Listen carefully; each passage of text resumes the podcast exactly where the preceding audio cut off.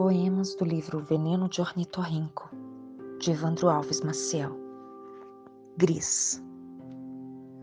Entre o golpe, o grito, o gozo. Entre o encontro e o ocaso, encanto. Entre a casa e o campo, a culpa. Entre o ganho e o engasgo, o galho.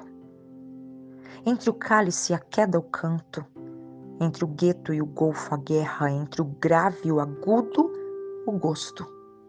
Entre o come e o custo, acácias. Entre o quero e o queres, recusa. Entre a gruta e o garfo, angústia. Entre as costas e o encosto, incômodo. Entre o grau e o gole, agrura. Garganta, engula devagar o gris agrado. Aqueça meu caule incauto, encolo-me alegria a devagar incrédula garganta, engula devagar o agosto a quente. Esqueça os críticos cúmulos, encolo-me alegria a devagar, descrença. Signo. Foste mar, a explodir teus sons desiguais, rebentando em fúria heróica nossas rochas soberantes de sais.